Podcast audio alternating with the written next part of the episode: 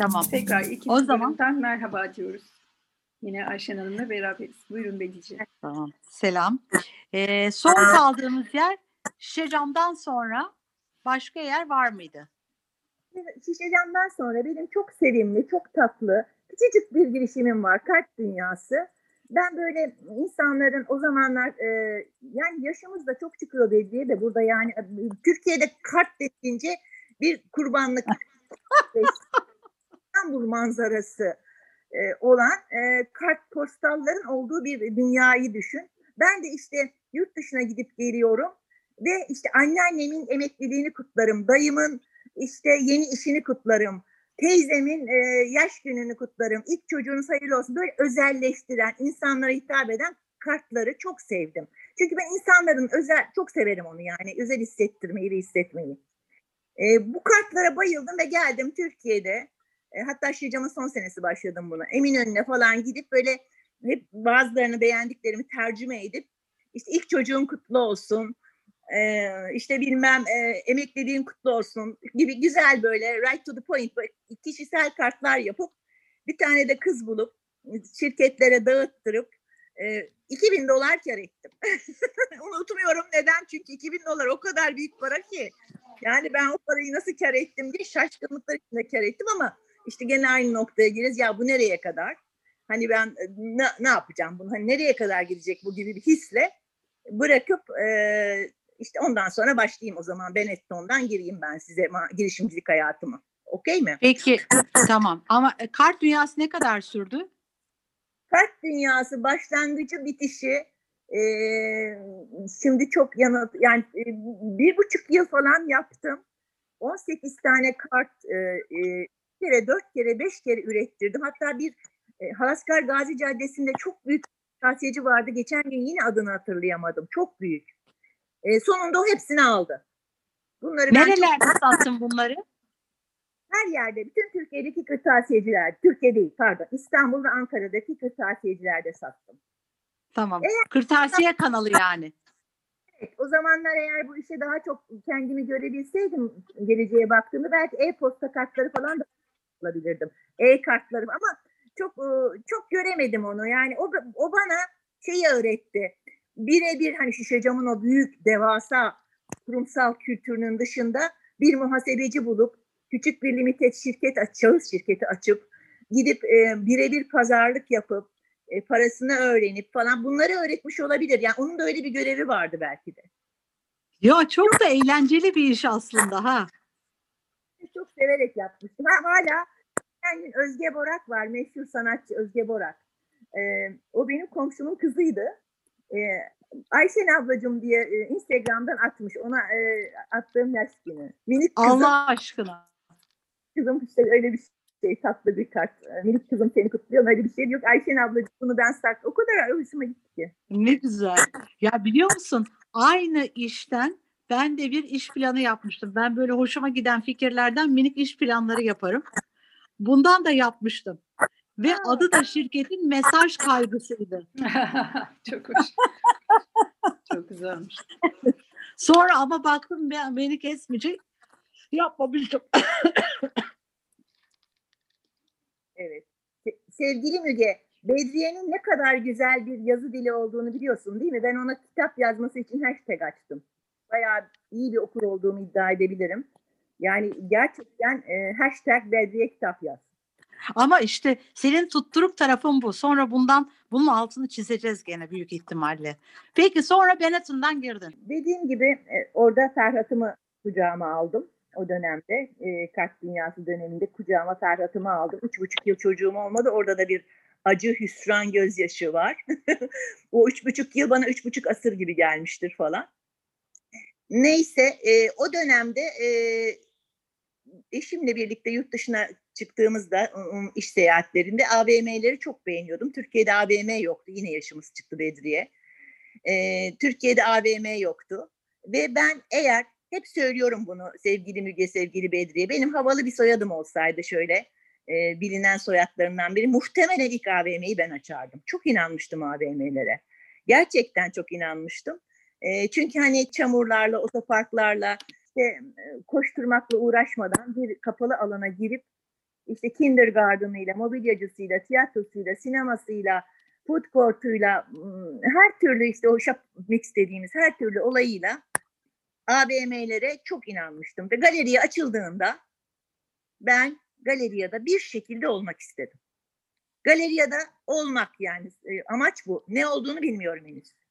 O kadar gidip e, tesadüfen de eşimin e, e, tanıdığı sevgili bayraktarlar kuruyordu ga- galeriyi. O kadar heyecanla konuştum ki iyi ki getirdiniz böyle yapılır, şöyle yapılır, ben şuraya gittim diye biliyorsun hiç sevmem konuşmayı.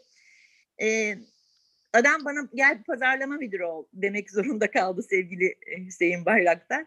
Ama olmadım. Dedim yok ben kurumsaldan e, uzak bir noktaya yürümek istiyorum. E, sesim geliyor değil mi? Evet. Orada yapabileceğim tek bir şey vardı. Çünkü iki tane çalışan e, yani eşim de öyle ben de öyle o kadar bir birikimimiz var. Yani öyle bir büyük bir şey yapacak bir ortada sermaye yok. Bir bayilik aldık Benetton'dan ve ben mağazacılık moda sektörüne Benetton bayiliğiyle 908'de girdim. Niye niye? Neden Benetton? Neden Benetton da o da çok hoş. Cem Boyner abimiz benim o da kolejden abimiz. Abim diye vurguluyorum artık özellikle böyle hani. Ee, kendisini Benetton'u getirdi biliyorsunuz. Ee, galeriyada e, Benetton mağazası bayiliği almak çok böyle e, önemli bir şeydi. Ama benim öyle çok büyük bir sermayem yoktu. Ee, o ilişkiyi e, Serdar Sunay arkadaşım onun e, sağ kolu olan Serdar Sunay arkadaşıma gibi ya biz böyle böyle bir küçük bir şeyle başlamak istiyoruz deyip gidip orada tabii ki biliyorsun kirayı da senetle veriyorsun, malı da senetle alıyorsun. Bir sermaye gerekmiyor. Kabul etsinler bayi olmanı. Ee, öyle bir bayilikle başladım. Başlayış Peki baş- başka bayilik veren var mıydı o dönemde? Benetton o anlamda ilkti. Muhakkak varmıştır ama benim bildiğim Ha. yok. Yani ilk yabancı? İnanır mısın Nişantaşı'nda kuyruklar olurdu. Hatırlar mısın? Evet. Nişantaşı'nda kuyruklar olurdu falan. Ee, çok böyle çok çok çok bildiğim bir marka değildi. Ben hastasıyım falan değil. Ama e, gerçekten galeriyeye yakışacak bir markaydı. Benim de böyle fırsatım vardı. Bilecek gücüm bir mağazaydı. Bu, bunlar birleşti geldi.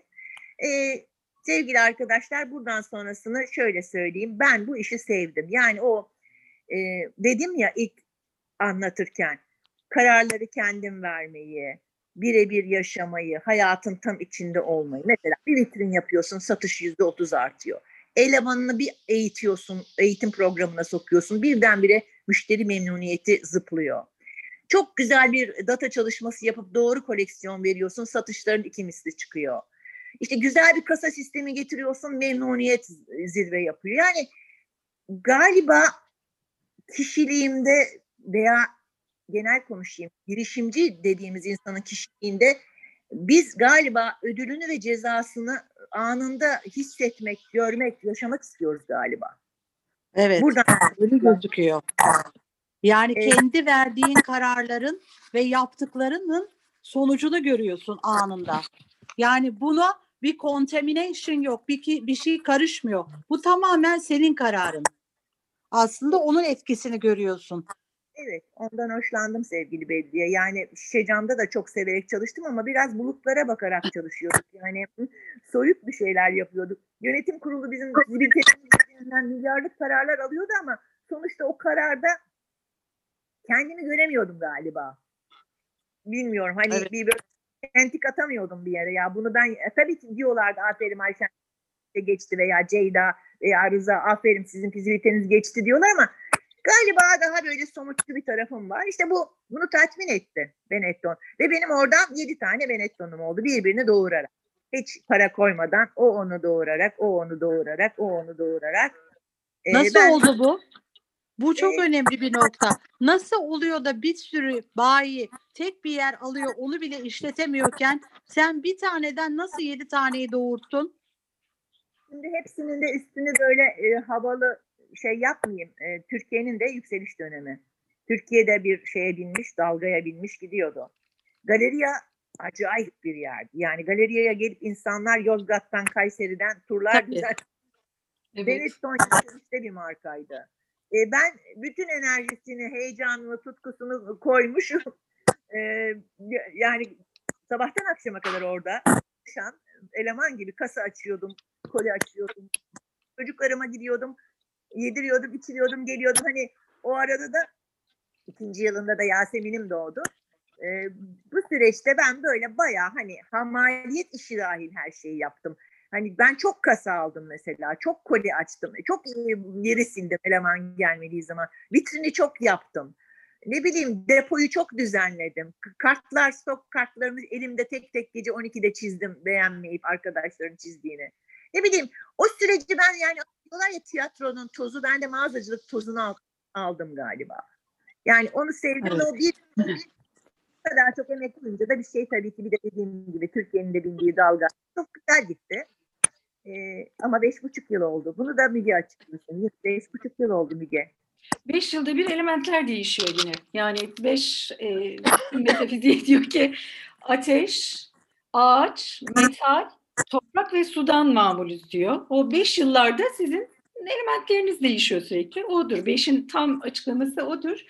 Bedieciğim mutlaka sen bir şey soracaksın ama ben araya girip bir şey sorabilir miyim? Evet, tabii. Bu noktada tam da benim gibi hani henüz e, başarmaya çalışan insanların iki tane kaygısı oluyor Ayşen Hanım'ın anlattığı hikayenin içerisinde. Bir tanesi galeriyada bir franchise alıyor.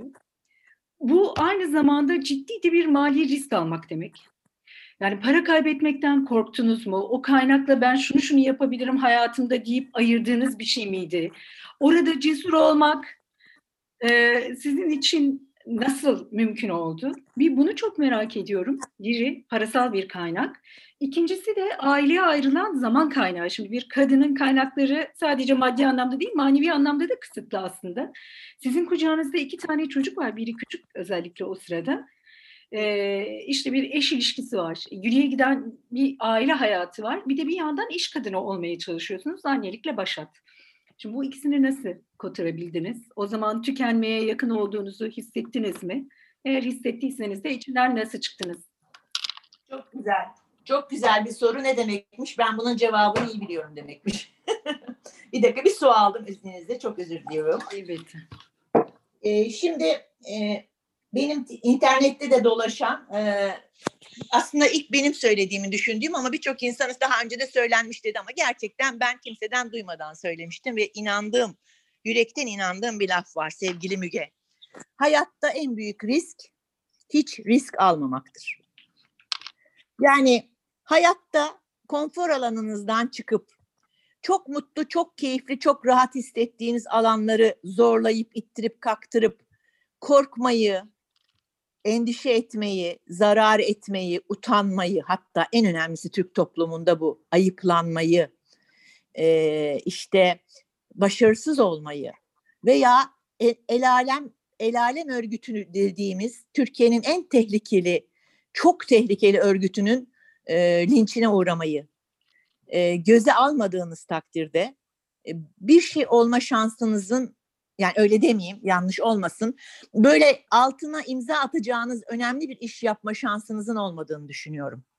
Yani bir hayatta eğer bir tane bazen diyorum konuşmalara çağırıyor. Bir tane bir şey söyleyip gideceksem konfor alanından çıkmadan yapılabilecek şeyler çok sınırlı. Ben bu konfor alanından çıkmayı göze almayı girişimcilik olarak görüyorum zaten. Dediğin gibi iki tane çocuğum vardı. Dediğin gibi gerçekten öyle bir dişe dokunur bir sermayem yoktu. Gerçekten orada kaybedilecek para beni çok etkilerdi. Ha onu da söyleyeyim. O dönemde sevgili e, Mehmet ve Zeynep arkadaşlarımızla Mehmet ve Zeynep arkadaşlarımızla Hamedi çiftiyle de ilk mağaza için sadece ilk mağaza için bir e, ortaklık gibi bir şey de kurduk aramızda. Hani böyle çok amatörce bir ortaklık da kurduk. Ondan sonrakilerde onlar olmadılar. Hani o ilk aşamada yanıma da böyle bir çok güvendiğim, sevdiğim dostlarımı da almamın gücünü hissettim ama sonrakiler zaten gerçekten birbirini doğurarak gitti. Ee, dediğin gibi aile hayatımı, çocuklarımı, hepsini hiçbir zaman boşlamadan ama sıfır bir riskte değildi bunların hepsi. Sonradan pişman olabileceğimi de düşünüyordum, zarar edebileceğimi de düşünüyordum. En önemlisini söyleyeyim. Şişecam çok havalı bir ortamdı çok böyle tam yakışıyordu yani bana. Ayşen Şişecan Planlama ve Ekonomik Araştırmalar Müdürlüğü'nde çalışıyor. Ama öbürü ne oldu? Bakın sevgili Müge şu anda Ayşen Zamanpur perakendeye girdi deniyor. O zaman ne denirdi biliyor musunuz? Dükkan açtı. Ah vah vah. Vah vah. Ayşen dükkan açtı. Bakın şaka yapmıyorum. Evet, çok Dükkan. Yani annem babam benim babam bir de benim doktor olmam için hayatını çok istemiş bir insandı. Canım babacığım yapamadı beni doktor. Ben yazmadım çünkü. Tercihlerime yazmadım. Çok o da ayrı bir hikaye. Ee, dükkan açtı yani. O kadar göze aldım. Yani bu El Alem örgütü e, eşimin e, iş yerinden arkadaşları, benim iş yerimden arkadaşlarım bir mana verdiler. Şimdiki gibi değil ki perakende. Şimdi perakende sektörü de büyüdü. Şimdi çok havalı insanlar var. O zaman okumuş bir kişi yok perakendede. Yani hiç yok demeyeyim ama benim tanıdığım yok. Hep böyle Sultanahmet'ten gelen, Eminönü'nden gelen ya da sülaleden gelen perakendeciler var. Hani bir böyle iyi eğitim almış birisinin bir e, dükkan açması çok beklenen bir şey değildi. E, göze aldım diyelim. Hepsini göze aldım. Hiçbirini boş vermedim. Aman yüreğimin götürdüğü yere gideyim falan diye böyle silip attım. Ama denge kurmaya çalıştım. Yani dengeyi hayatta dengeye çok inanıyorum. Denge kurmaya çalıştım. Yani çocuklarıma da iyi yapmaya çalıştım. Yani ben hep bir de şuna inanıyorum. Best version, best version'ımızı yapmaya çalışmalıyız. En iyi halimizi. Başka bir şey yapamayız değil mi? Kesinlikle. Bak- Hayattaki en güzel amaçlardan bir tanesi. Peki o Evet. bir şey daha sorabilir miyim Bidece? Çok mu kesiyorum senin akışını acaba? Yo lütfen buyur. O zaman konuşan sesiniz, sezgi var ya, kadınlarda özellikle çok kuvvetli ya. Sizde de belli ki bir sezgi var ve sürekli diritiyor size işte. Üniversitede şu çocuğa aşık oldun, boş ver kulüpleri git onunla takıl. Şimdi şu havalı işe boş ver. Hatta bak şurada güvenli bir alan var yani. Orada size pazarlama e, teklifi de gelmiş, garanti maaş gelmiş. Ona da siz böyle bir şey yapmışsınız. Konuşan bir ses var ve siz onunla da sohbet halindesiniz anlıyorum ki. Peki o sesin e, sizi yanıltmadığını nasıl bildiniz? Yani bazen de öyle olur ya evet kafamın içinde konuşan bir ses var bana şimdi şunu yapmamı söylüyor. Ben bunu denemezsem hayatımın konfor alanından belki hiç çıkmayacağım. Ama işte kimisi o sezgiye sarılıyor ve sahipleniyor. Kimisi de yine işte öbür konuşan el alem örgütüne kapılıp gidiyor. Siz sezgiyi nasıl seçtiniz? İçinizde o gücü nasıl buldunuz? Sizce şöyle söyleyeyim tam kendimi doğru ifade edeyim. Yani belki doğru seçmedim. Ben hala şu anda bugün bile kararlarımı alırken sürekli risk alıyorum. Yani bir zaman yüzde yüz emin olduğunuz bir noktada girişimcilerin öyle bir noktası yok. Hayatta böyle bir şey. Hayatın hiçbir alanında perfect timing yok. Yani belki o zaman o kararlarıma gitseydim başka bir yer- yere evrilecektim. Şimdi bu kararlarımı aldım. Yani böyle doğrular, yanlışlar, siyahlar, beyazlar yok bende.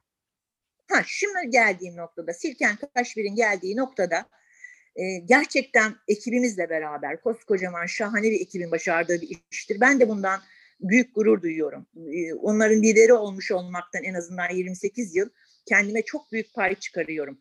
Ama bu demek değildir ki diğer kararlarımda ben mahvolacaktım, rezil olacaktım. Belki de orada da başka bir şeyler değil mi olacaktı? Belki başka bir şeye dönüşecekti hayat. Ama ben bunu seçtiğim için şu anda mutluyum. E, Ama mutlu olmak için de kendiliğinden bir şey gelmiyor. E, Bunu gençlere nasıl ifade edeyim bilmiyorum. Daha çok gençlere. Böyle sanıyorlar ki bir yerlerde yukarıda bir mutluluk diye bir şey var ve onlar ona sahip değil. Hayır, sen kendin yapıyorsun. Mutluluğu da kendin yapıyorsun. Mutsuzluğu da kendin yapıyorsun. Her şey senin elinde. Orada ulaşamadığın bir şey yok. Bana da hiç kimse hiçbir şeyi böyle getirip aman Ayşen Hanım galeriye diye bir yer varmış. Siz böyle yapacaksınız. Öyle bir şey yok yani. Hayatta kendin inandığın, tutku duyduğun, en azından o tutku belki herkes için çok benimki kadar güçlü olmasa da keyif alabileceğini hissettiğin bir alanı seçtiğin zaman orada iyi olmak için zaten alıyorsun. Zaten o, orada sen zaten daha güçlü bir haline dönüşüyorsun. O süreçte, o yolculukta güçleniyorsun zaten. Anlatabildim mi tam demek istediğimi? Çok güzel anlattınız. Çok Aslında sanki söylediğin ne yaptığımızdansa nasıl yaptığımızın önemli olduğu. Kesinlikle. Kesinlikle. Peki ne kadar sürdü? Beş buçuk sene mi Benat'ın? Aynı şey- tabii ki Be- Bediye yine söylüyorum. Bunları o dönemde böyle bilinçli bilinçli bir adımlar olarak. Şimdi ben çalışınca kendimi görüyorum. Yine dedim ki Ayşen ki ki ki 7 bin tane Benetton içinden dünya ikincisi olduk. 56 bin adet hiç unutmuyorum. İnsan böyle şeyleri gençliğinde unutmuyor. 56 bin adet sattık diye Luciana Benetton ilk defa bir bayiye gelip el sıktı. Bana öyle dediler. En azından belki de beni motive etmek için söylemiştir Serdar. İlk defa Luciana Benetton geldi. Ayşen Hanım daha da nicelerini görmek isteriz diye. Biliyorsun İtalyanlar da çok fena el sıkıyor yani. Böyle bir elimi sıktı. Dedim ki Ayşen ya sen bu işi çok iyi biliyorsun. Müthiş biliyorsun ya. Senden daha iyi bilen birisi yok. Gençlik cesareti çok güzel bir şey. Gençlik Çok. cesareti. Ona bin git yani. O gençlik cesaretini kaybetmemek lazım. Orada bir gaza gel. Ya başkalarının ürettiği, başkalarının yarattığı, başkalarının nemalandığı bir malı al sat al sat Ayşen nereye kadar? Hani kaç yıl daha yapacağım bunu demiş olabilirim. Dedim. Dediğimi hatırlıyorum. Orada da Silten Kaşmir'in tohumları atılıyordu. Hadi anlat bize. Minnacık anlat. Çok okudum ben. Aman sen anlat. Senin ağzından duymak çok güzel.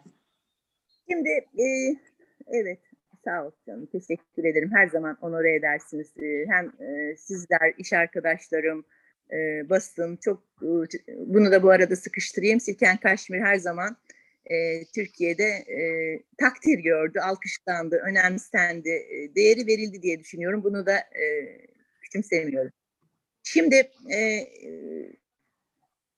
ben küçüklüğümden beri böyle e, dokuları, yumuşaklık, saflık, böyle yumoşluk öyle şeyleri çok severim. Şimdi oradan başlayayım. Annemin dolabında bir tane ne olduğunu bilmediğim, meğersem dayımın getirdiği kaşmir twin set olduğunu sonradan anlayacağım bir kaza geceli resmen dokunup yatardım. Yani o bana ben ona dokunur gibi böyle bir iyi geceler deyip yatardık. Böyle elimin o hissini çok severdim. Bilmiyorum ama ne olduğunu. Ee, çok sonraları Kaşmir'le tanıştım. Eşimle gittiğim seyahatlerde çok pahalı, çok aristokrat bir ürün. Mağazalarına giremiyorsun. 500 dolar.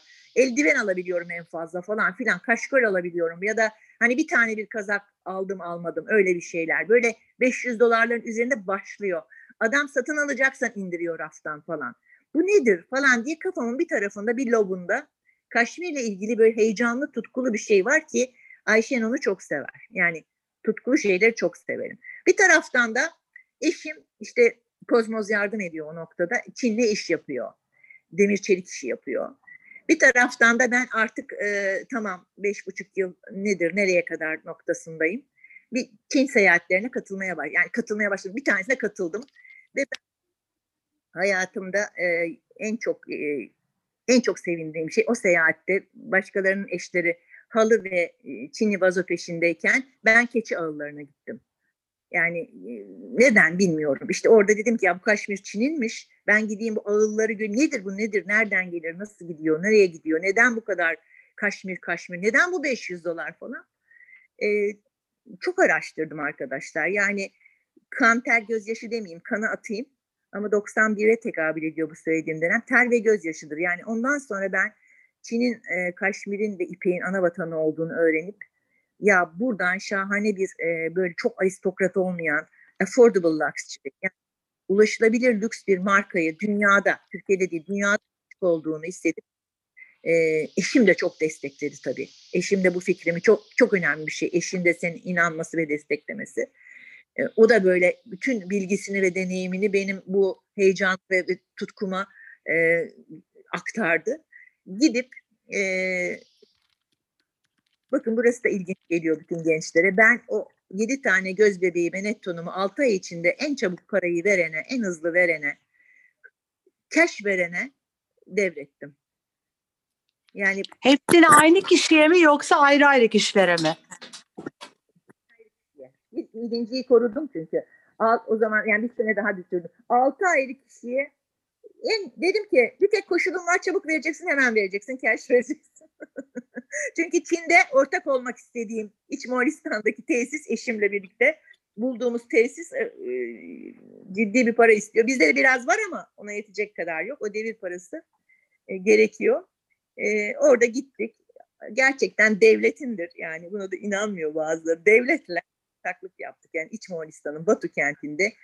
Aa, bak burasını Müge çok sever. 10 Ekim saat 10'u 10 geçe. Sayın, 10 e, 10 insan- 10 10. Yani çok Ve- enteresan olmuş. Neler ayarlamış bunu? Bizi bekletiyorlar üç gün. Neden diyorum? Meğer ayın 10'unu bekliyormuş. Masaya gittik oturduk. Elimizde kalem bekletiyorlar. Saat 10'u 10 geçmesini bekliyorlar. Tabii onlar kendi şanslarını düzenliyorlar o arada. Feng Shui dediğimiz şey de o ya. Şansı düzenliyor. O şansa bırakmazlar onu. Onun mühendisliğini yapmışlar. Hepsinin formülasyonu var. En fazla faydayı edinmek için. Demek ki. Evet. Evet. 10 saat 10-10'dan beri e, başladık. E, oradan itibaren işte ne yaptık arkadaşlar? Biliyorsunuz artık hikayeyi. Küçük bir dizayn, tasarım ekibi kurduk. Biz dedik şu kadar bir bütçemiz var sevgili fabrikamız. Şu bütçemizle bize şu tasarımcılarımızın çizdiği makul şu renklerde şu ürünleri hiç unutmuyorum 31 adet parça olacak iş değil. Üretin şu fiyatta, şu ödeme koşullarında şöyle şöyle şöyle dedik ve gittik Zürih'te bir mağaza açtık. Neden Hemen. Zürih'te? Hemen. Onlarla anlaşma yapıp gidip öbür taraftan Zürih'te bir mağaza açtık. Orada bir e, hoş bir buluşma oldu. Zaten bayili e, bir Bahnhof'ta bir e, Mr. Hassler nur içinde yatsın. Çok güzel bir mağazası vardı. Ona göz dikmiştim ben. Yani Müjen daha doğrusu, eşim daha doğrusu o mağazayı çok severdi. Oranın olabileceğini birlikte gördük ve ben gittiğimde orada olmayı çok önemsedim. Yani ilk orada olmak. Yani ilk Bahnhof o zamanlar şu anın Milano'su gibi. Yani en luxury bütün lüks ürünler, markalar orada. Ve oraya e, elde ettik adamla bir yani iç e, ne deniyor şir, e, mağazasının içini bize kiraladı. Kendisi ayrı bölümde. Ve Silken Kaşmir yazdırdık kapıya falan. E, onun için de bizi Born Global yani doğuştan global diye e, vaka çalışması yapıyorlar senelerdir. Dünyada sadece dört marka varmış kendi ülkesinden önce başka ülkede başlayan. E, oradan başladık. Orada isim olduk, orada tanındık, orada görüldük, dikkat çektik. Bu kimdir, bu nedir, Bahnhof'taki Silken Kaşmir diye çok müşteri kazandık. Çok e, bilgi kazandık. Çok kaliteli e, Avrupa müşterisinin neler isteyeceğini öğrendik. Onların kalite standartlarını anladık. Yurt dışında iş yapmanın e, tekniklerini kavradık. Daha sonra da biliyorsunuz ondan sonra da ilk, ikinci Galeriya, Ak Merkez, Carrefour, Capitol bu şekilde giderek bir büyüme trendine girdik. E, 31 parçalık koleksiyonumuz şu anda 465 parça. En son duyduğumda öyleydi. 2020 Ocak ayında şirketi devrettiğimde 465 parçaydı. Tutuldu, beğenildi, kabul gördü. Kendi alanında sevilen, takdir gören bir marka oldu. Kendi alanında İpek ve Kaşmir hangi dilde yazarsanız yazın Google'da ilk ikiye çıkan bir marka oldu. Böyle bir e, güzel bir e, şeyi yakaladık. Rüzgarı yakaladık diyeyim. Ama hepsi ekip işi tabii ki. Çok güçlü ekiplerle kotarılmış işler. Harika. Peki e, Mügeciğim senin soracağın soru var mı? Ee, çok vaktini aldık Ayşen Hanım'ın ama şeyi merak ettim ben. İki tane çocuğunuz var. Onların da tekrar bu işi sahiplenmesi zaten girişimci bir annenin en çok istediği şey oluyor. Evet. Ee, sizin böyle girişimcilik nüvesi dediğiniz ve benim çocuklarımda bu var ya dediğiniz şey vazgeçmemezlikten bahsediyoruz ama başka nitelikler varsa da onları tekrar bir şöyle mikrofona getirelim duyalım isterim ki e, bizi dinleyen insanlar yanlarına tik atabilsinler ve o gücü bulabilsinler kendilerinde. Güzel. Şimdi e, anne olmayı başka hiçbir şeyle ben e, ya karşılaştırmıyorum bile diyeyim öyle diyeyim ama illa öz anne olmak şart değil. E, e, e, çocuk evlatlık alarak da bu hissin yaşanılacağını bildiğim için rahatlıkla konuşabiliyorum. Yani anne olmanın üzerine, yanına uzak ara hiçbir şey tanımıyorum. Benim hayatta kendimi en iyi hissettiğim alan, en mutlu hissettiğim alan. E, konuşurken sesimin titrediği bir alan. E, bir defa yani zaten var olmaları bile bana yeten iki çocuğum var. Yani sadece var olmuş olmaları bile.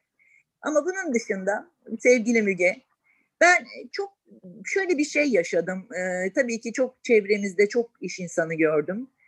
e, maalesef e, çocuklarını çok zorladıkları işlerde çocuklar zorlandığında mutsuz ilişkilere çok şahit oldum. Yani o iki neslin e, birbirine ben bu işi kurdum elbette ki sen sahip çıkacaksın. Ben ne kadar zorluklarla yaptım bunu yürütmen lazım. Zorlaması benim kişiliğime aykırı ki çünkü ben babamın tek isteği olan doktor olmayı bırakın yazmayı kabul etmemiş bir insanım. Yani tercih olarak birinci tercihine yaz sana araba alacağım dedi. 76'da araba almak şöyle bir şeydi. Sana Miami'de jacuzzi'li bir bina alıyorum demekti yani. Kimsenin arabası, benim tanıdığım arkadaşlarımın bir arabası yoktu yani. 76 yılında bir araba almayı önerdi ve ben yazmadım. Neden? Bunun için söylüyorum. İstemediğiniz veya zorlandığını hissettiğiniz bir alanda başarılı ve mutlu olacağına inanmıyorum. Onun için elimden geldiği kadar, gerçekten elimden geldiği kadar, belki bir kaşımla, gözümle, bakışımla, nefesimle, duruşumla onlara belki bir sinyal çakmışım ama ben çocukları zorlamadım. Hiçbir zaman gelin çalışın, mecbursunuz, burası sizin, biz yarattık. Asla de.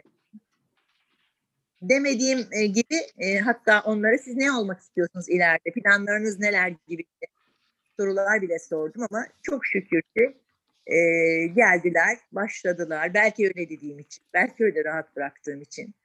E, kendileri Ferhat başladığında e-ticareti düzelteyim ben bir diye kapıda geldi. E, E-ticareti düzeltti. Kapının önünde sekreter masasında oturduk. Kimse inanmadı. Ya Ferhat'ın odası nerede diyorlar. Valla oda istemedi. E, Müjgan'ın yanında oturuyor diyorum. İnanmıyorlar falan. Da belki beni ayıplıyorlar. E, oradan geçti pazarlamaya. Oradan geçti kurumsal iletişime. Oradan geçti mağazacılık. Kendi kendine, kendi kendine 10. yılın sonunda da zaten e, iki yıl önceden beri CEO'ydu. Adını koyduk bu sene. Yani CEO yaptık. Yasemin de kreatif direktör olarak görevini son derece başarılı bir şekilde yapıyor. Yani çocuklarımın e, bunu sahiplenmeleri, buna heves etmeleri, bu kadar tutkuyla istemeleri beni son derece mutlu ediyor. Özellikle de devirin onların devri olduğunu konuşmanın başında söylemiştim. Dijital dönüşüm, online, e-ticaret tamamen ellerinde büyüdü. Hiçbir katkım yok. Hatta e, belki de biraz e, geciktirmiş bile olabilir. Black Friday gibi bir şey yarattılar. Türkiye'ye Black Friday'i getirdik biliyorsunuz 2012'de. E, herkesin karşı çıktığı bir dönemde dört yıl yalnız yaptık. Şu anda Türk perakendesinin uzak ara en başarılı indirim kampanyası Black Friday'dir. İster şahane cuma deyin, isterseniz efsane cuma deyin, isterseniz süper cuma deyin. Türk perakendesini kurtaran bir kampanyayı biz yarattık. Ferhat yarattı ve ekipleri yarattı. Bütün bunlar bana sadece ve sadece müthiş bir gurur veriyor. Çok teşekkür ediyorum ben cevaplar Çok için. Vediciğim teşekkürler. toparlar genelde böyle bir noktada. Tamam. Söyler. Ben Evet. çok özledim o kısmı. Tamam. Hevesle bekliyorum ben de. Tamam. Ayşen'cim öncelikle çok teşekkürler. Yani bize vakit ayırdığın için, e, işini kurmak isteyecek olan kadınlara vakit ayırdığın için sağ ol, var ol. Şimdi ben seninle konuşmamızdan neler duydum onu özetlemek istiyorum. Bir kere ilk başta başladığın nokta önemliydi. Kurup ve yönettiğin ve gönülden bağlı olduğun bir şirketi vakti geldiğinde devredebilen bir kadın duydum. Sonra deva e, şeye baktığımda geçmişini bize anlattığında e, boş vermeyen ve hareket eden bir kadın duydum. E, durumu ve dönemi iyi analiz eden, kendisinin zayıf kalabileceği noktalarla durumu birlikte değerlendirebilme cesareti gösteren, egosuna yenilmeyen bir kadın duydum. Sonra girdiğin işte e, planlamayı öğrenmenin senin hayatına önemli bir katkısı olduğunu duydum. Ve öğrenmeyi öğrenmenin senin için çok önemli olduğunu duydum. Heyecan ve merakın hayatının iki önemli unsuru olduğunu ve bu iki önemli değerin farkında olmuş olmanın sana getirdiklerini duydum. Çünkü insanlar bazen kendi hayatlarındaki önemli değerleri göz ardı edebiliyorlar ve ona uygun hayatlar yaşamayabiliyorlar. Oysa ki sen bunun farkındasın. Ee, ihtiyaç gözlediğini duydum. Sonra network'ünü kullanmaktan çekinmediğini duydum. Bu da önemli bir şey. Çünkü kadınların network kullanmakta biraz çekimsel kaldığını farkına varıyoruz. İlkleri ve trendleri takip ettiğini duydum. Ee, verdiğin kararların, yaptıklarının sonucunu görmeyi sevdiğini, bunun senin için önemli bir değer olduğunu ve bunun farkında olduğunu duydum. Sonra e, hiç gocunmadan, çekinmeden tutturduğun işte sabahtan akşama kadar her şeyi yapabilecek kadar çok çalıştığını duydum. Çünkü bazen duyuyoruz ben niye iş kurmak istiyorsun diyorum. Kendi işimin patronu olmak için diyorlar. Halbuki kendi işinin patronu olmak demek her şeyi yapabilecek kudrette olmak. Öyle bir egoda olmak demek. Sonra çok güzel laf söyledin. Hayatta en büyük risk hiç risk almamaktır dedin. Buradan risk alabildiğini duydum ve e, bunun öneminden bahsettin. Burada bir şeyin daha altını çizdin. Utanma riskini bile almak dedin ki kadınlarda maalesef bu yüzden kendi yollarını kestiğini görüyoruz. E, ve hep risk aldığımızın altını çizdin. Yüzde yüz emin olarak iş yapmanın imkansız olduğunu söyledin. Halbuki insanlar iş kurmak için çoğunlukla her şeyden emin olmaya çalışıyorlar ve böyle olunca hayalleri hayal olarak kalıyor. Sonra gençlik cesaretini hep korumanın öneminden bahsettin. Bunu yapabilen bir kadını duydum. Sonra orada e, Kaşmir dünyasına girişinde birçok dinamiğin nasıl birbiriyle bir oyun oynadığını, nasıl sana bu yolu açtığını, aslında harekete geçtikten sonra bütün yolların açıldığını bize gösterdin. Bunu yapabilen bir kadını duydum. Sonra çabuk hareket eden bir kadını duydum. Ee, ve sonrasında da bu durumu yani içinde bulunduğumuz durumu analiz ederek ama kendi ihtiyaçlarını da belirleyerek nasıl tekrar iş kurulabileceğini hepimize gösterdin. Çok teşekkür ediyoruz. Sağ ol, var ol. Sevgiye bir şey ekleyebilir miyim? Sevgili ki. Buyurun lütfen. Efendim? Elbette. Buyurun. acaba şahane, e, şahane özetledin. Benim kitabımı da gelsen yaz. Hayır ama okumak isterim tabii ki. I am an avid reader biliyorsun. Bak şimdi e, son olarak üniversite konuşmalarımda e, söylediğim birkaç nokta var. Hani bunları da atlamayalım diye söylüyorum. E, bir tanesi girişimcilik en kötü dönemde de en iyi dönemde de olmuştur. Hatta yapılan araştırmalarda krizlerde ve zorluklarda daha başarılı girişimler çıktığını göstermiştir. Gerçekten hiçbir zaman girişimci ruhu taşıyan insanlar morallerini bozmayacaklar. Malzemeyi görerek, koşulları görerek fikir üretmeye devam edecekler. İyi bir fikir bulmanın tek bir yolu var. Binlerce saçma fikir bulmak. İkincisi sosyal sorumluluk. Bunu atlamayalım. Her zaman hepimiz sosyal sorumluluk bilincimizi taşıyacağız. Ben Silken Kaşmir daha bir markayken başlattığım Diyarbakır'daki Kadınlar Projesi markamız kadar gurur duyduğum bir şeydir. Daha dün onların yılbaşıları için Zoom yaptık. Ee, bizim için üretim yapıyorlar. Onların evlatlarıyla, çocuklarıyla ellerinden tutmak inanın gerçekten Silken Kaşmir'in e, ne bileyim Endonezya'da bilmem neredeki başarı kadar mutlu ediyor. Üçüncüsü iş insanı için verdiğim emeği duymuşsunuzdur. E, 7 yıl uğraştım iş adamı değil iş insanı deyin diye. Çünkü kız çocukları iş insanı duymalı. İş adamını duyunca bu dünyada uzaklaşıyorlar. Ne olur hepimiz her noktada her zaman her yerde iş insanı diyelim. Hobileriniz olsun ve lütfen ve lütfen hayatınızı bir yerlere not alın, yazın. Çünkü ben şu anda bununla çok uğraşıyorum.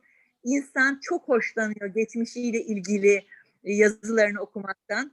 E, ikinci kitabımı yazarken e, keşke dedim o günü ben tamamen sıcak sıcak yazsaydım. Ne yapıyorsanız yapın, e, yazıya dökün. Bir güncemiz olsun. Çok teşekkürler. Çok güzel önerilerdi bunlar. Çok teşekkürler. Harikulade. Çok teşekkür ediyoruz. Sağ ol, var ol. Keyifle izleyeceğim sizi. Çok güzel bir ikilisiniz. Başarılar diliyorum. Çok teşekkür ediyoruz. Sağ olun. Hoşçakalın. Hoşçakalın.